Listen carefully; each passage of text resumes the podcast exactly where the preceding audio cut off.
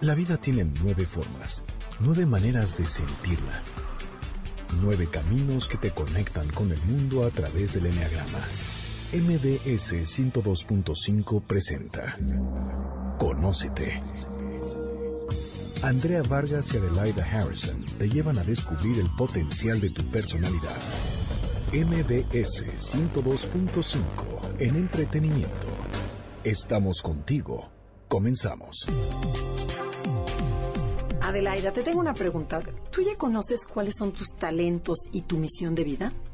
Pues mira, sí, hoy en día sí la encontré. Mi misión de vida la tengo clarísima y realmente es compartir el enneagrama con el mundo. Suena cursi, pero así es. sí, y no fue tan fácil. Me tardé muchos años. Yo soy química, fui mamá muchos años y entré por casualidad a un curso de enneagrama contigo. Y poco a poco me fui metiendo, metiendo, metiendo hasta que me di cuenta que todo lo que había estudiado y todo lo que había hecho era para aprender, para enseñar el enneagrama. Entonces sí llevó tiempo, pero hoy estoy feliz porque encontré lo que me da sentido profesionalmente hablando. Y los talentos los descubro cada día de manera diferente. Yo creo que nunca llegamos a encontrar todos nuestros talentos o conocernos verdaderamente, pero para eso tenemos el día de hoy a una invitada muy especial, Tania Karam ¿Cómo estás, Tania? ¿Cómo te va? Preséntate tú, dinos quién eres y por qué estás aquí. Muchas gracias primero por la invitación, les agradezco muchísimo y yo contentísima porque he ido maravillas de ustedes y se los tengo que decir.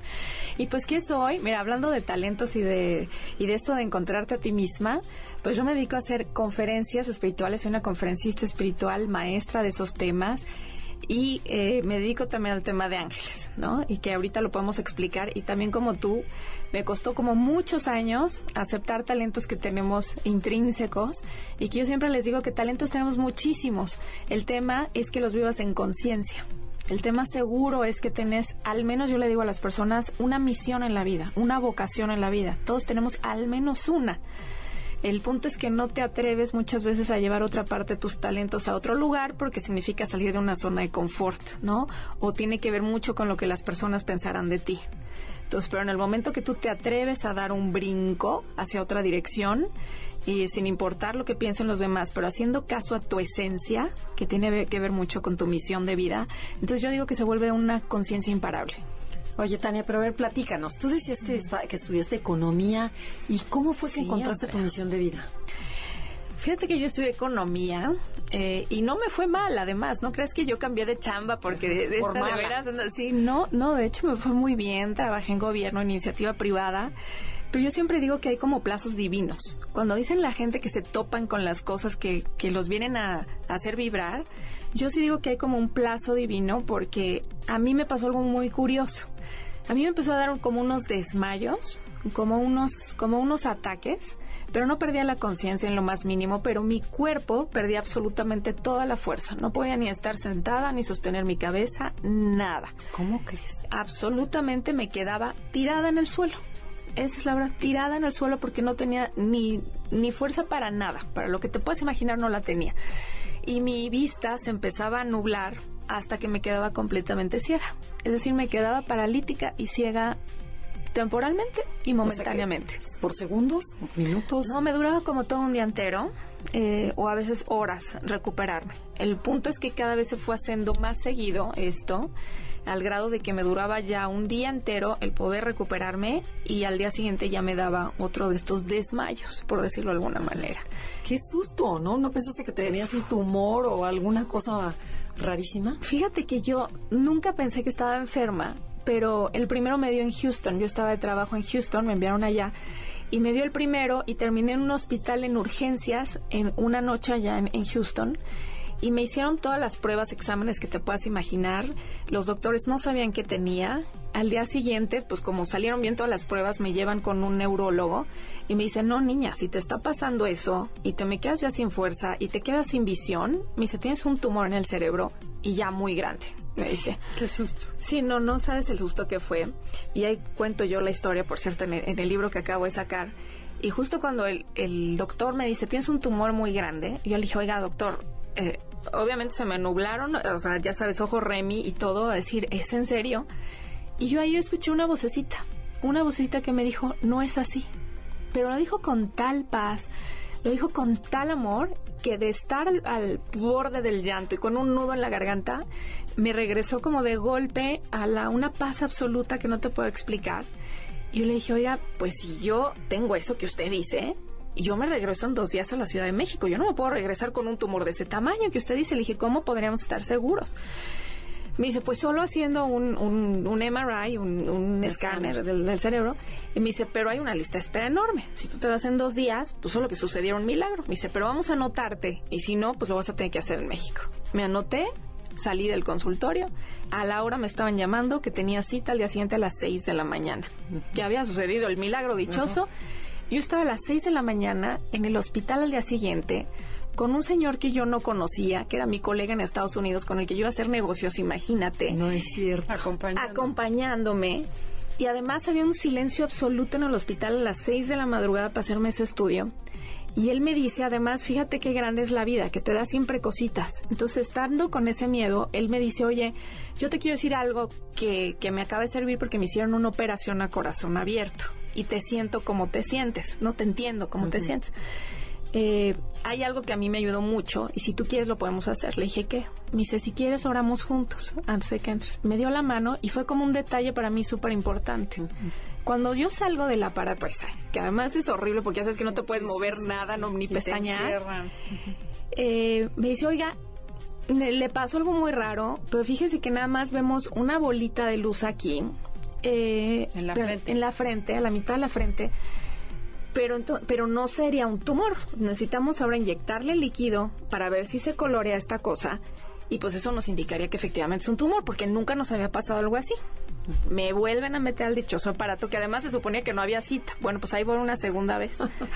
me inyectan el líquido de contraste y me dice, pues mire, ¿sabe qué? Esa cosa no se colorea. Eso quiere decir que al menos tumor no es, pero no sabemos qué es. Mejor porque es, es, es, un círculo, se ve un, un pues sí, blanco, así, y pues al menos tumor no es. Ha de ser una cosa hormonal, por lo cual usted se desmaya, ve a saber. Para no hacerles el cuento largo, no supieron ahí, no era tumor, no era hormonal. Me estuve enchufada a un aparato 24 horas seguidas para ver si era el corazón. Eh, lo que se puedan imaginar lo hice y fueron siete meses continuos sin parar en hospitales y en doctores y ninguna nunca supo decirme a qué se debían mis desmayos y pérdida de la fuerza. Nunca supieron. Y además no salía algo malo, ¿me entiendes? O sea, no estaba algo sí, malo sí, como sí. para por ahí. No salió nada malo. Entonces, cuando tú me preguntas que si yo yo sabía que no estaba enferma, nada más no sabía cuál era el plan a seguir. Y yo creo que muchas veces en la vida nos pasa eso, ¿no? No sé por qué está atorándose todo, no camina, uh -huh. me siento estancado o algo así. Pero dentro de mí había una certidumbre rara que tal vez los hechos no lo podían reflejar, pero me sentía muy tranquila, solo que le decía a Dios, no entiendo para qué, para qué está pasando esto, ¿no? Y eso es la introducción que te lleva, que puedes hacer dos cosas, yo digo, en la vida. Cuando estás así, en esos que yo creo que todos hemos estado atorados en esos lugares, pues te puedes quedar llorando en el suelo y diciendo, ¿por qué a mí? O justamente, ¿cómo te sirvo así? Y yo me acuerdo mucho estar un día tirada en el suelo, tirada, y preguntándole a Dios, ¿cómo te voy a servir así? Uh -huh. ¿Cómo, ¿Cómo te sirvo? ¿No? ¿Ya para qué sirvo? Ya no podía ir a mi trabajo, ya no podía bucear, que era mi pasión, ya no podía manejar, no podía hacer nada. Y ahí fue cuando me senté a meditar, me pasé siete días seguidos meditando y le dije a Dios, dime tú a dónde quieres que vaya. Y yo creo que ese es el tema de rendirte. Yo creo que cuando genuinamente quieres toparte con la respuesta en la vida, te tienes que rendir y dejar tus planes a un lado.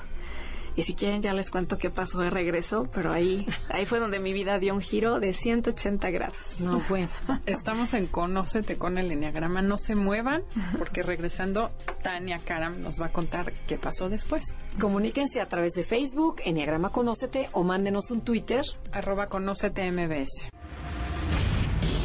Estás escuchando el podcast de Conócete con el Enneagrama. MBS 102.5.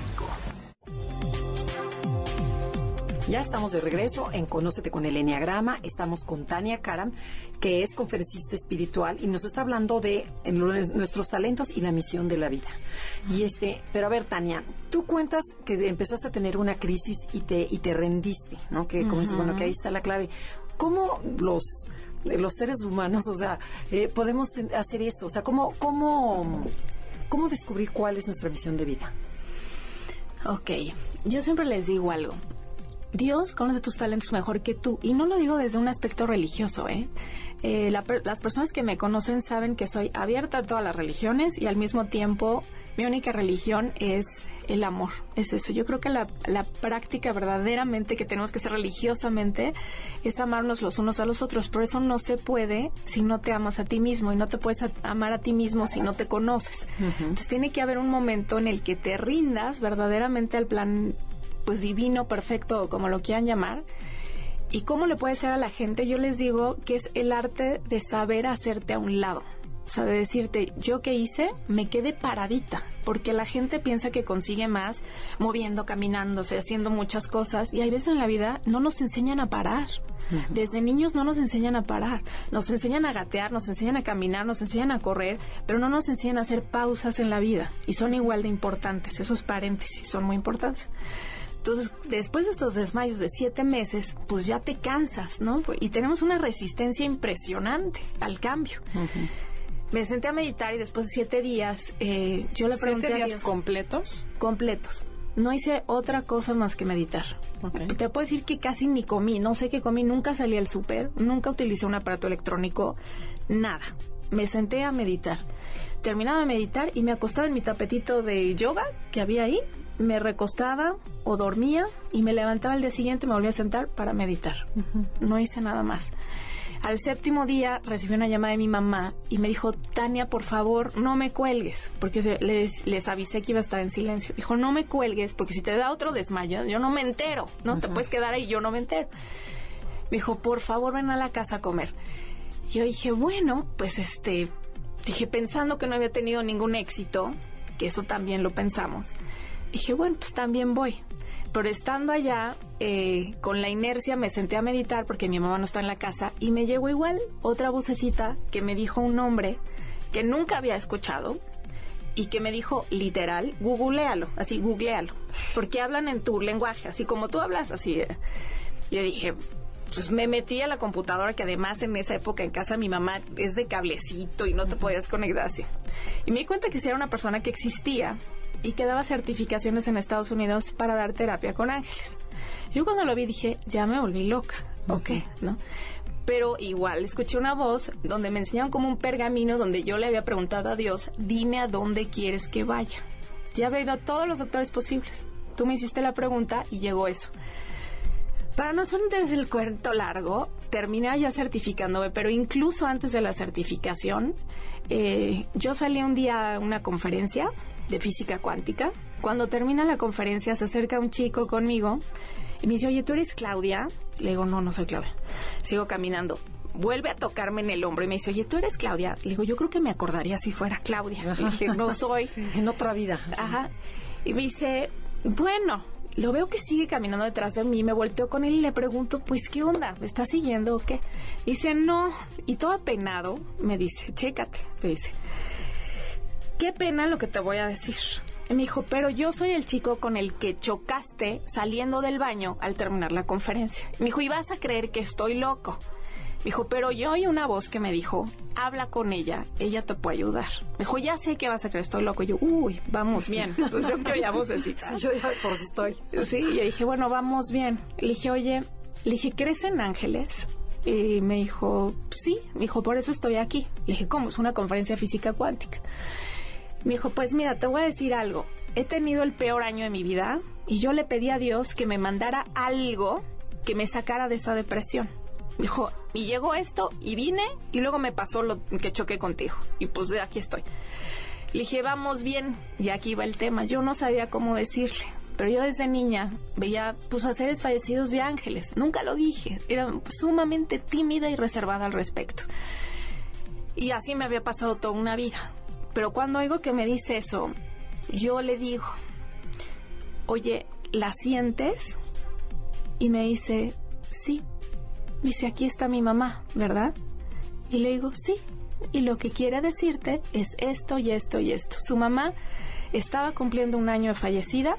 Falleció él manejando ella de copiloto, le da un ataque cardíaco, no encuentra la ambulancia. Cuando por fin la encuentra, tuvo a bien el muchacho a decirle, qué pena, joven, si hubiéramos llegado 10 minutos antes, su mamá estaría viva. Qué pena que no nos encontró. Se quedó con una culpa durante un año tremendo, hasta que se da ese momento en la noche. Yo le digo, oye, ¿tu mamá la sientes? No le dije tu mamá, le dije la sientes, para ver si yo... ¿no? Estaba bien también. Sí, para ver si no se me friqueaba el hombre. Y cuando le empiezo a decir todos los mensajes que su mamá quería decirle, que no pudo por el tema del, del ataque cardíaco, el hombre lloraba y me decía, ¿cómo me puedes decir esas cosas? Si no, o sea, no hay forma que las sepas. Y, le, y ahí fue cuando le dije por primera vez, porque la veo, porque la escucho y porque tu, tu mamá se quedó como un ángel para ti. Y fue cuando salí del closet espiritual, yo digo. Y ese hombre me dijo, pues no había sentido esta paz. Me dijo, en todo este año que he vivido, me dijo, yo creo que en toda mi vida. Me dijo, yo quiero otra sesión. De ahí salió la palabrita porque yo no la escogí. Lo, lo, volví a ver en siete días. Al día siguiente me llamó una señora que quería una sesión. Yo le dije, pero si yo no, no me he anunciado en ningún, ningún lado. De ahí no paró de sonar mi celular de gente que quería una sesión conmigo sin anunciarme en ningún lado. A los tres meses de estar dando sesiones, yo tenía una lista de espera de seis meses. A los seis meses de estar dando sesiones, yo ya tenía una lista de espera de un año. Y al año de dar sesiones, yo tenía una lista de espera de año y medio. Qué bárbaro. Y ahí fue cuando me dijeron Los Ángeles, otra vez tienes una resistencia, duré un año también, pero me dijeron tienes que dar cursos. De uno en uno no vas a acabar. Pero así fue como empecé, y igual, sin yo querer ser canalizadora de ángeles, ¿sabes? O ponerme el título de maestra espiritual o eso.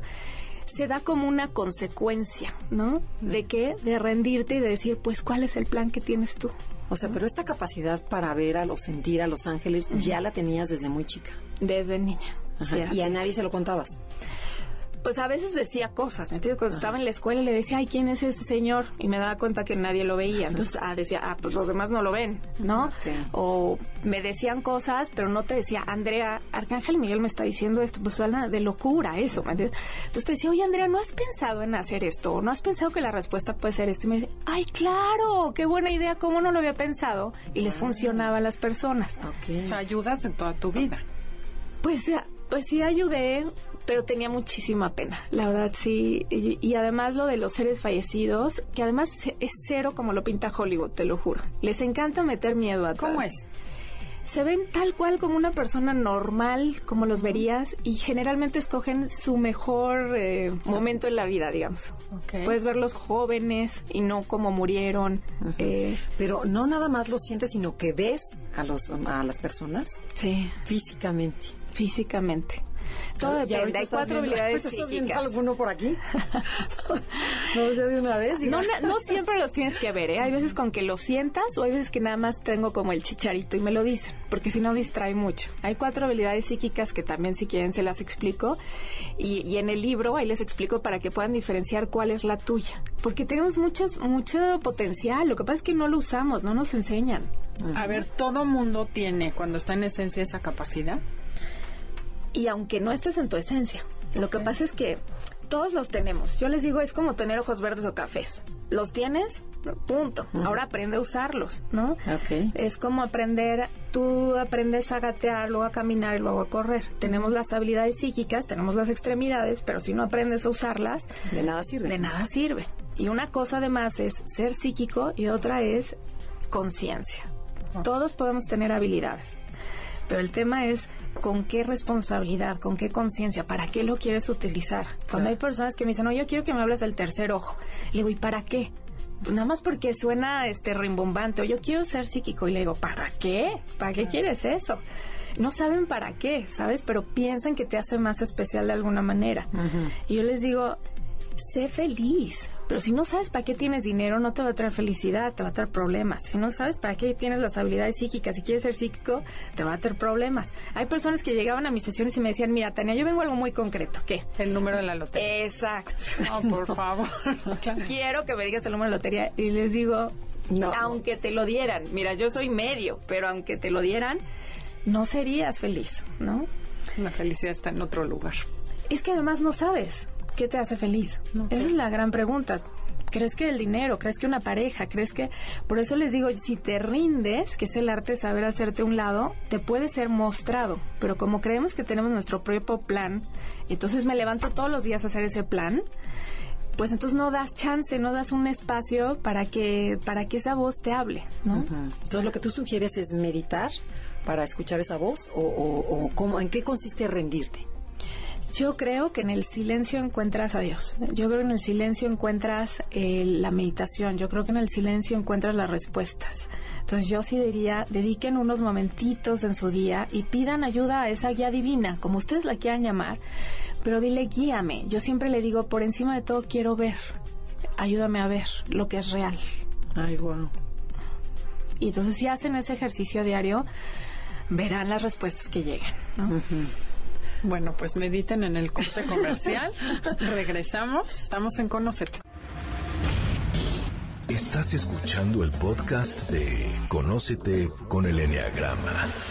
MBS 102.5. Ya estamos de regreso en Conócete con el Enneagrama. Estamos hablando con Tania Karam, que bueno, moríamos de tenerte aquí en la cabina porque habíamos ido por Jordi Rosado, por Jesse Cervantes, por todo el mundo y nuestra productora Janine Montes nos, nos las consiguió y ya estás aquí con nosotros. Yay, yes, no, yes, yes. Y no, bueno, es apasionante hablar con esta mujer. O sea, ahorita en el corte no queríamos seguir, si queríamos seguir hablando con ella. Este, eh, a ver, Tania, platícanos, ¿qué es la misión? O sea, ¿qué, qué, cómo, ¿cómo definirías la misión de la vida? La misión es como este plan divino que tú elegiste antes de venir acá en la tierra, que nos creemos en un cuerpecito, pero yo les digo, somos seres espirituales viviendo una experiencia terrenal. ¿Pero tú escoges tu misión? La escoges. Y además es la misión que te va a ayudar a despertar más. ¿De qué? De un sueño de dolor, de un sueño de carencia, de un sueño de incertidumbre. Porque eso no puede ser real. O sea, ven- venimos de un estamos en un universo de abundancia, un padre abundante, un padre eh, que solo puede ser amor. Y si yo estoy viendo carencia, es estar viendo desde los ojos del ego. Entonces, ¿cómo puedo estar viendo carencia en mi vida? Quiere decir que ya estoy atorada ahí, ¿no? Y estoy creando yo mismo esos problemas. Entonces, la misión es lo que elegimos antes de encarnar, incluso el cuerpecito, ¿eh? Que tenemos. Yo les digo, el físico, tú también lo elegiste. Eh, los papás donde que- de la familia donde tú ibas a nacer lo elegiste, el país donde naciste lo elegiste, los hermanos, tenemos unos contratos del alma hechos ahí fuertísimos con las personas que elegimos como hermanos, como esposos, los amigos más importantes, los colegas más importantes, los maestros espirituales más importantes, los elegimos, son parte de, de lo para que se pueda desarrollar esa misión las pérdidas incluso tan grandes que nos duelen tienen el momento perfecto de suceder. Por eso las crisis también tienen un momento perfecto de suceder. Entonces, cuando tú lo ves que es un plan tan perfecto hecho a la medida, y si confiáramos en ese plan, nos angustiaríamos mucho menos. Porque quiere decir que, que ese amor perfecto, yo les digo siempre que no vivimos en un universo de ese me chispoteó. No, vivimos en un universo de orden perfecto de un de una consecuencia perfecta. Entonces un acto y tiene una consecuencia. No hay un chin, Dios se equivocó con mandarme aquí o algo así o de ¿por qué me puso en esta situación? Bueno, Einstein decía que Dios no juega a los dados y era un científico 100%. Así es, ¿no? Eh, entonces el, el punto es que el tema de la misión, como la defino, es como ese plan. Y ahora hay muchas verdades y muchas ideas equivocadas de la misión. Por eso yo les digo que la misión no es algo con lo que te vas a topar un día de repente y ya a partir de ahí vas a ser feliz. La misión de vida la estás cumpliendo desde que naciste. Desde la hora que decidiste nacer, con los padres que elegiste nacer y con todo lo que te rodeaba, incluso los, la escuela donde fuiste, los cambios de ciudad, son muy importantes para que tú moldearas y vivieras las circunstancias que te iban a ayudar a despertar. Así defino misión. Ajá, pero mucha gente no encuentra su misión. O sea, Porque dice, creen que es lo que vengo a hacer. Entonces va mucho más allá de lo que vengo a hacer. Además, claro que tiene que ver en qué me vengo a realizar, no qué hacer. Porque hacer, por eso yo siempre le digo a la gente que no pidan trabajo. Mejor pide que te coloquen en el lugar donde van a ser valorados y apreciados tus talentos. Es muy distinto. Claro. Puede parecer lo mismo, pero no es igual, es muy diferente. Tú no pidas, tú no pidas trabajo. Si me coloco en el lugar donde van a ser apreciados y valorados mis talentos, ¿qué pasa? voy a afectar la vida de muchísimas personas, vengo a tocar a muchas personas y es donde le digo, si la vives en conciencia, lo que vienes a hacer, te vuelves una conciencia imparable, mujeres imparables, porque conectas la intuición con la conciencia eh, y con la pasión. Imagínate ese ser humano, ¿no? Entonces, eso es en lo que me gusta hablar a la gente, eso es en lo que me gusta entrenarlos. Entonces, sí puedes dedicarte a una cosa. Imagínate, pues yo estudié economía y de repente, pues vuélvete canalizadora de ángeles. De repente habla en público, vuélvete conferencista. Con lo hiper tímida que yo era, no tienes una idea. Yo decía todo menos eso. Bueno, pues conferencista. Oye, ve al radio. Bueno, pues de repente programa de radio. Bueno, pues que locutora. Bueno, que hay vete de conductora que vete de chef, que eres mamá, que eres... Tienes tantas cosas que yo le digo, no te puedes aburrir en esta vida. Todo lo que está sucediendo es para tu despertar. ¿no? Y además hay dos tipos de misiones, la misión personal y la misión colectiva. Entonces se pone todavía más interesante. A ver, cuenta, cuenta. Una cosa es tu misión personal. O sea, ¿qué viene a ser Andrea? ¿Cuál es la esencia de Andrea? ¿No? Pero otra cosa es además cómo tocan colectivamente. Es lo que hace Andrea y lo que aprende ella le va a tocar a otras personas. Les voy a dar un ejemplo de lo que me pasó con un niño que falleció y me buscaron sus papás porque ellos no podían creer que hubiera sido suicidio. Se aventó como de un 17 piso en una fiesta.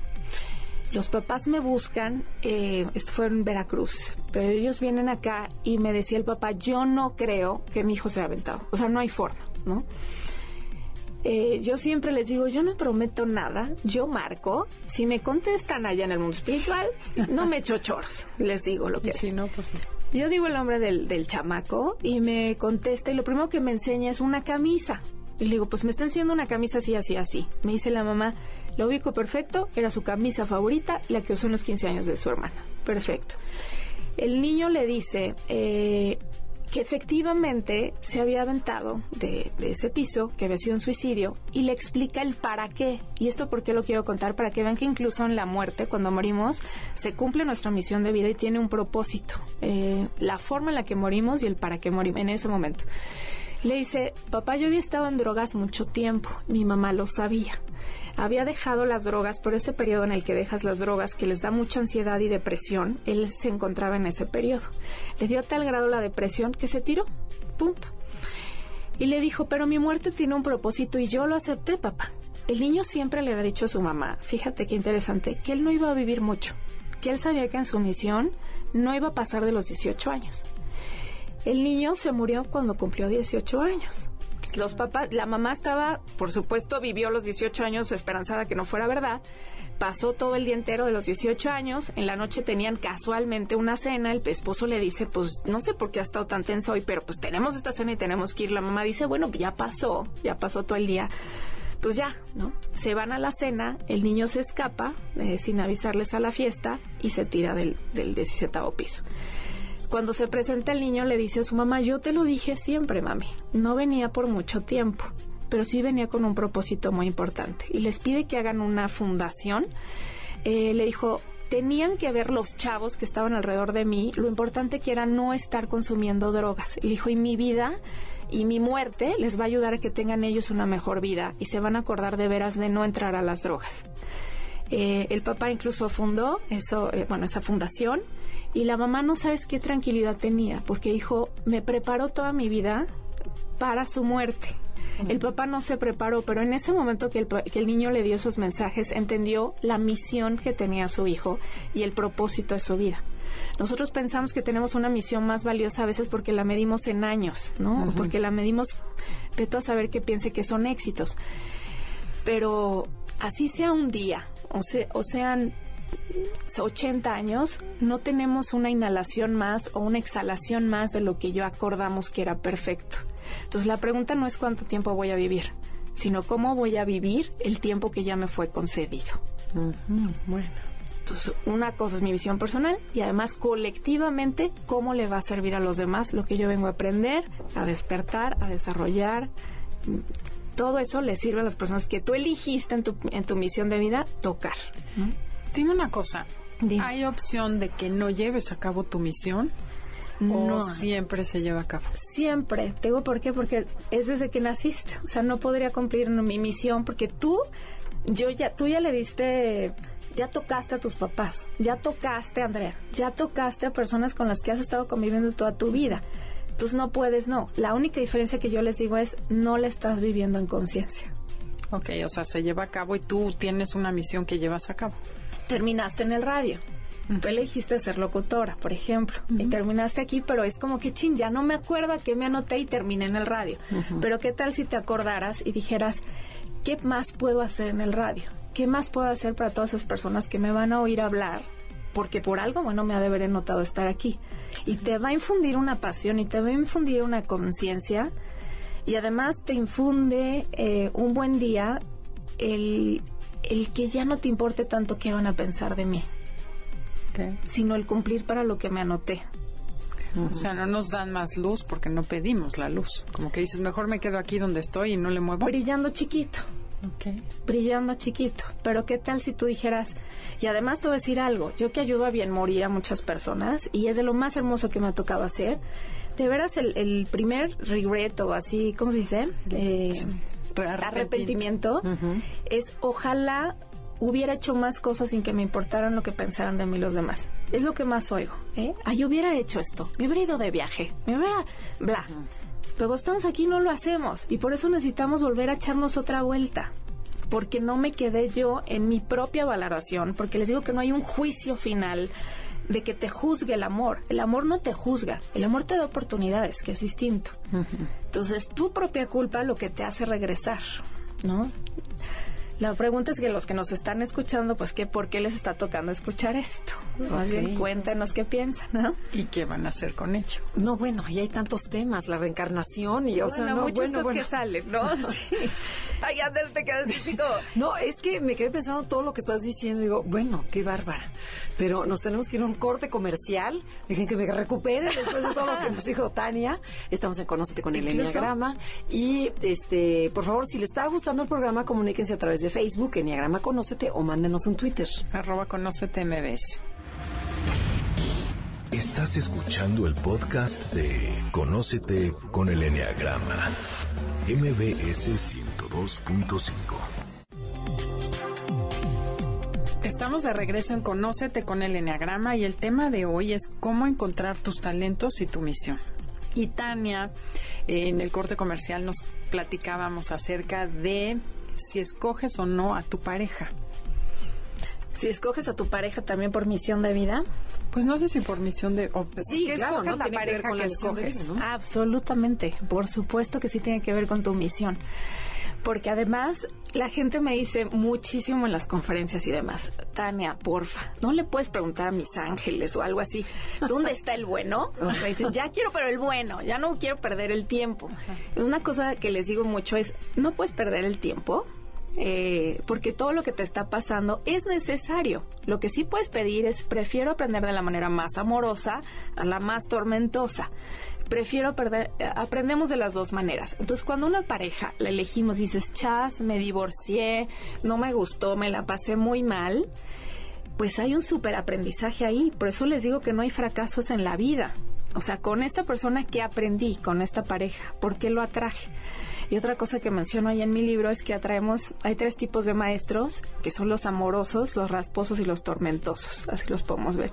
A ver, platicamos. Los amorosos son estos personajes que son como grandes amigas, los buenos amigos que vamos a tener, con los que además te dicen las cosas y te las dicen en buena onda. A ver, ya, Adelaida, Adelaida échale ojo a esto, la estás regando y con ellos pues dices, ay, gracias por decirme, ¿no? O sea, no les guardas rencor, tienen esa función. Están los rasposos. Los raspositos son los que sí los quieres, pero chocas con ellos. No sé si se han dado cuenta. Ay, y que está, ¿cómo quiero a mi hermana, pero cómo choco con ella? Ay, y por eso la, la hiciste un acuerdo con ella en tu misión de vida. O está el, sí quiero mucho a esta amiga, pero cómo me y está a lo mejor la envidia o la competencia, o me dice las cosas y de ella no me encanta tanto que me las diga. Siempre hay, sí la quiero, pero raspamos. Son relaciones que se raspan. Con fricción. Fricción. Esos maestros tienen una función también, que es la de ayudarte a trabajar cosas que no quieres ver de ti. Okay. Y ahí está mi sombra, ahí están mis proyecciones y no las quiero ver. Pero como la quiero, pues la aguanto en mi vida. Y los tercer tipos de maestros espirituales son los tormentosos, yo les llamo así, porque son esos maestros que cuando llegan te mueven el tapete y en serio. Son esos maestros que pueden ser, estos no los quieres, puede ser el jefe que te corre de un día para otro en la oficina, que no te paga la liquidación, eh, que además a lo mejor te cometen fraude y te meten a la cárcel por culpa de alguien más y que dices, ¿cómo no se apiada? Puede ser el, el marido que se divorcia de ti y además de que es un abusivo, se porta mal con los hijos, no te da dinero y que dices, pero ¿por qué? ¿En qué momento elegí a esta persona? Y es cuando me dicen, ¿de veras yo lo elegí? Sí, como yo lo elegí, de veras no puede ser. Le digo, de veras no, no, no hay nada fuera de lugar. Le digo, ¿cuánto? Y ahí viene una crisis importante con estos maestros. Las crisis son para crecer. Y con este maestrazo, si tú elegiste ese contrato del alma con él, era porque, mira, por las buenas ya no ibas a crecer más. Este, llegamos a una zona de confort. Y cuando llegan estos personajazos, no hay de otra. Te tienes que empoderar. Tienes que demandar. Tienes que alzar tu voz. Tienes que poner límites claros, amorosos. Y yo les digo, si no aprendemos también a poner límites, no vas a poder definir quién sí eres y quién no eres. Okay. Y también los no son muy importantes en la vida. Podremos decir 90 veces sí. Sí voy al radio, sí me caso, sí tengo hijos. Pero tus nos van a marcar tu vida. Cuando ya le dices a alguien, de aquí no pasas, de aquí jefesazo no, no ya no juego, de aquí mijito no, no sé sí te, sí te vuelve una persona diferente, ¿no? Yo creo que todos estamos ahí. Y cuando no lo haces, cuando lo pospones eso, también pospones brillar con toda tu luz. Porque entonces te dedicas a qué? A buscar la aprobación de los demás. Te, te dedicas a ponerte como tapetito para los demás. Te preocupa el que me corran, te preocupa lo que digan, te preocupa. Y vivimos de la imagen. Y tú no puedes vivir, vivir de la imagen es vivir un mundo de fantasía, donde no eres conectado con tu esencia. No eres eso. Eres, eres un sueño, eres una imagen nada más. Entonces, claro que tienen que venir estos despidos, tiene que venir este personaje fuerte, donde claro que lo vas a, a lo mejor hasta odiar, decimos. Por eso les digo que ten cuidado a quien odies, porque te lo vas a volver a encontrar. ¿Por qué? Porque quiere decir que no aprendí la lección. Ok, se te pone más fuerte cada vez, ¿no? O sea, si no la aprendes a la primera. Pero no hay maneras más sutiles de, por ejemplo, en una pareja dices, ¿por qué me, me encontré a un diablo? O sea, que dices, ¿por qué no uno más suavecito y aprender la lección de la vida de forma más suave? ¿O qué? ¿O no? Te la estuvieron poniendo suavecita a lo mejor 20 años. Y no la escogiste. Y no, y no hacías caso, no lo hacías, no dabas el brinco. Claro, entonces la vida te lo pone más fuerte, a ver hasta qué horas. Y por ejemplo, en una y, pareja... Y no diría más fuerte, ¿eh? diría, sí nos parece más fuerte, pero diría más contundente, más que, o sea, tienes que ser contundente, ¿no? Ahí estás en el hospital con tu mamá, perdón, y tienes que tomar una decisión y está toda la familia y está un merequetengue. Por eso les incluso les digo que incluso el tiempo de antes de morir, toda esa agonía también tiene una razón de ser. Oye, ¿por qué no se muere? Mucha gente, porque estaban resol Ay, no se ha terminado de resolver en la familia y tienen que ser contundentes de alguna manera. Somos súper contundentes en la muerte. Elegimos hasta quién va a morir con nosotros. Ese es otro gran tema también. En brazos de quién vas a morir o en qué forma. Porque es lo que más sirve para el plan colectivo y personal. Y dicen que eso es un gran regalo. Es un gran regalo, regalo efectivamente. Que alguien se muera en tus brazos. Y además lo dejas trabajando a esa persona. Es otro? Es otro, otro de los miles de temas de los miles sí. Sí, si tú le eliges este, morir en brazos de alguien, puede ser de la persona con la que tuviste más conflicto toda la vida. Y le das ese regalo, ¿qué significa? Hay dos sopas. Yo les digo, hay personas que se lo toman muy personal. Se murió en mi casa, se murió en mis brazos. ¿Por qué? Les digo, es un gran regalo. Tan es así que ves, sigues pensando en el, en el por qué, cambiando en el para qué y te aseguro que hay una lección de perdón ahí muy grande. O generalmente es a la persona que le tienen más confianza. Este. Yo no sé si puedo contar un ejemplo para esto. Claro, por supuesto. En una ocasión, una señora que llegó a terapia conmigo de ángeles cuando todavía daba las privadas, la, se sienta y le dicen sus ángeles, chécate qué fuerte, le dicen, tu mamá va a morir antes de que acabe eh, tal fecha, antes de que acabe este mes, me parece que. Ella se me queda viendo así como, ¿de verdad los ángeles me pueden decir eso? Y ella dice, porque a mí lo más curioso es que iba a ir una hermana de ella. No puede ir, le cede su lugar y termina ella y le dan este mensaje. Total que ella, bueno, pasa el tiempo pensando, ojalá se haya equivocado Tania, ojalá haya recapacitado Dios, lo que sea. Le, habla, le empezó a hablar diario a su mamá, ¿cómo estás, mami? ¿Cómo estás, mami? Y cuando ya iba a ser el último día que le habían dicho, eh, le dice, le habla a su mamá, le pregunta a la enfermera, ella estaba enfermita, estaba en la cama, pero pues nada tan grave, ¿no? Tenía una enfermera nada más. Le habla, empieza a hablar con ella y dice, pues ya la libro, se me hace que reconsiderar. Ya pasó. Se equivocaron. Anda. Cuando iba a acabar la llamada, empieza a oír que su mamá empieza a hablar como muy lento, así. Le dice, ¿qué te pasa, mamá? Contesta la enfermera y le dice, ¿quién sabe qué le está pasando a su mamá? Le dice, le está dando una embolia. Total que se van a urgencias, demás, la, la, la, la, la. Y como ya le habían dicho que iba a fallecer, eso fue unos días antes.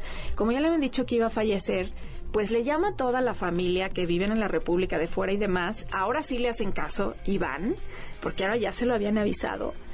Tuve tiempo, incluso yo fui a su casa, eh, le di sesión de sanación a la señora y ella empezó a decir, mi güero está aquí, mi güero está aquí. Y yo le decía que veía a un señor que yo entendía que era su esposo y me dijo, sí, ya, ya, él ya falleció y la estaba esperando para cuando decidiera morir. Eh, y todo ese tiempo de agonía sirvió porque los hermanos se reconciliaron. Eh, la enfermera sirvió una mega lección de espiritualidad. Ella también le dijeron que porque era la hermana más fuerte, la había elegido morir con ella, porque era la que metía orden en la familia, que siempre hay como alguien, ¿no? Ella era la que metía orden en la familia, que por eso la había elegido, porque era la que iba a ser más fuerte para vivir esa noticia y organizar a todos. Cada uno se pudo despedir de ella, cada uno le dio permiso de morir, cada uno le dio las gracias a su mamá. Su mamá murió feliz y por eso digo, hay una gran diferencia entre morir, yo les digo, cuando doy las sesiones de sanación, esto no es para que se te quite el cáncer. Todos vamos a morir, todos tenemos una puerta de salida. La gran diferencia es que vas a morir sano, vas a morir en paz. Y eso hace toda la diferencia en nuestra vida y en nuestra muerte te reconcilias con toda tu vida. Entonces, por eso te digo que sí tiene que ver con un tema de misión importantísimo. ¿A quién eliges para morir? Claro, qué impresión. Bueno, Tania, nos queda un minuto. ¿Qué les quisieras decir a todos tus radioescuchas? ¿Qué les quisiera decir?